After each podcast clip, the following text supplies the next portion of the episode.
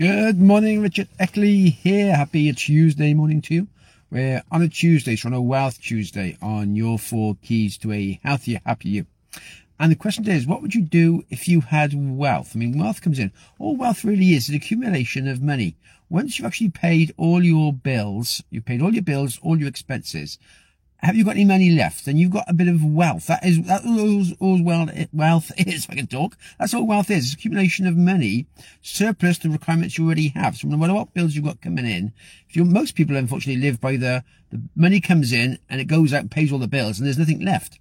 So wealthy people have actually realized, okay, if they start to actually get money put aside first of all, they actually take money out at source. So they put a little savings scheme, a little like investment scheme, if you like, put together. So as soon as the money comes in from the money they're earning, it's going straight out into a savings account or an investment account, and that money's built up to grow.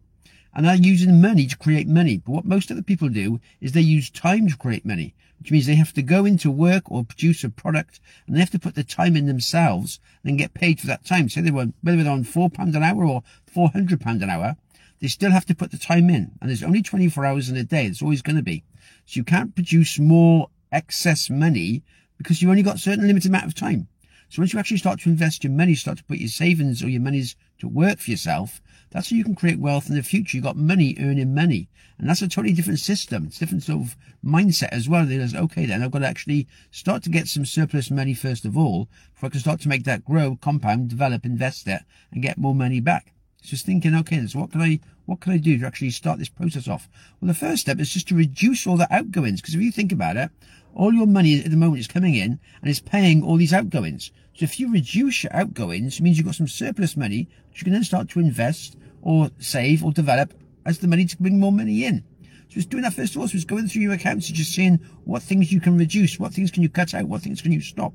And that way you're actually creating yourself some wealth in the future because you're taking control of your own finances. You're thinking, okay, it's down to me. I'm earning this money, but I'm also spending this money. So once I start to think, okay, now how can I reduce some of the expenses I've got, reduce some of the money that's outgoing, especially this day and age with everything going up. What can I reduce? How can I reduce my outgoings so my income is going to actually be a bit more than the wealth, than my expenses? So I'm creating wealth. And then better still, what can I start to do to create more wealth for myself? What can I start to do?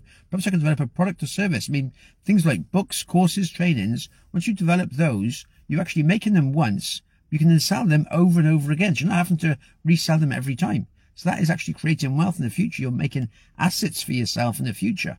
So there's things you can sell over and over again. Like the Beatles, when they produced their songs, their records, they only made the song once. They got paid royalties for continuing to be played. They didn't have to play it every time. When they did play it in the live, they got more money again. But the record itself would go on and sell, and they'd get money back from royalties. So it's doing the royalty system as well. So it's thinking, what can you do? What can you produce that's an asset? It's going to continue to bring money in the future and help you to create the wealth you want in the future.